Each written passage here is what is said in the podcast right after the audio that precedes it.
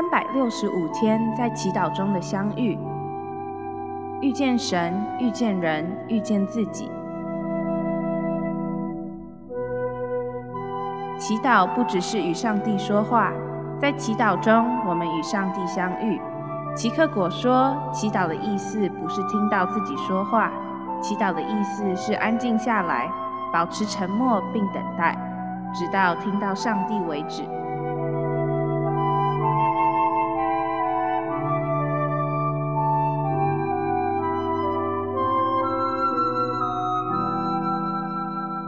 圣诞节的相遇之敞开心灵，迎接真情，选自安瑟伦古伦欢庆一个美好的相遇。路加福音二章十四节上，愿荣耀归于至高之处的上帝。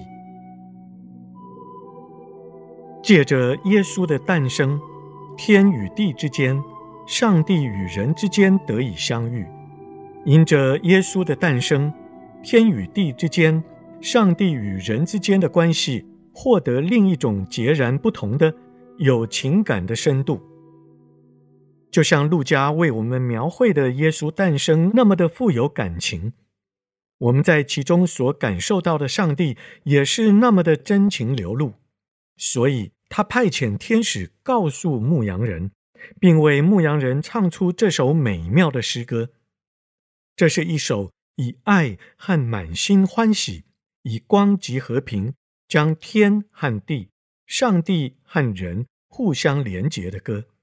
因此，陆家想借着描绘天使的颂赞诗歌，邀请我们敞开自己的心灵，迎接上帝的爱进来，好让天和地能在我们心中互相连结，好让上帝和人能在我们心中相遇。透过这相遇，我们的生命也跟着转变，救我们脱离疏离感，并且透过与上帝相遇，内心充满平安。于是，我们能对彼此、对自己予以肯定。仰望耶稣诞生的目的，并不是要改变我们对人的关系。当成为人的上帝，他的和平充满我们的心时，我们就不必强迫自己与周围的人维持和平。因此，圣诞节的首要目的，不应该是一种要我们随时愿意与人缔结和平的道德呼吁，就像每年圣诞节的时候所发表的政治文告所宣扬的那样。刚好相反，这个节日要转化我们。好使我们能让天使对我们所颂唱的和平涌进我们的心中，让我们能够以更和平的方式与他人相遇。以上内容来自南与北出版社编辑出版的《三百六十五天在祈祷中的相遇》。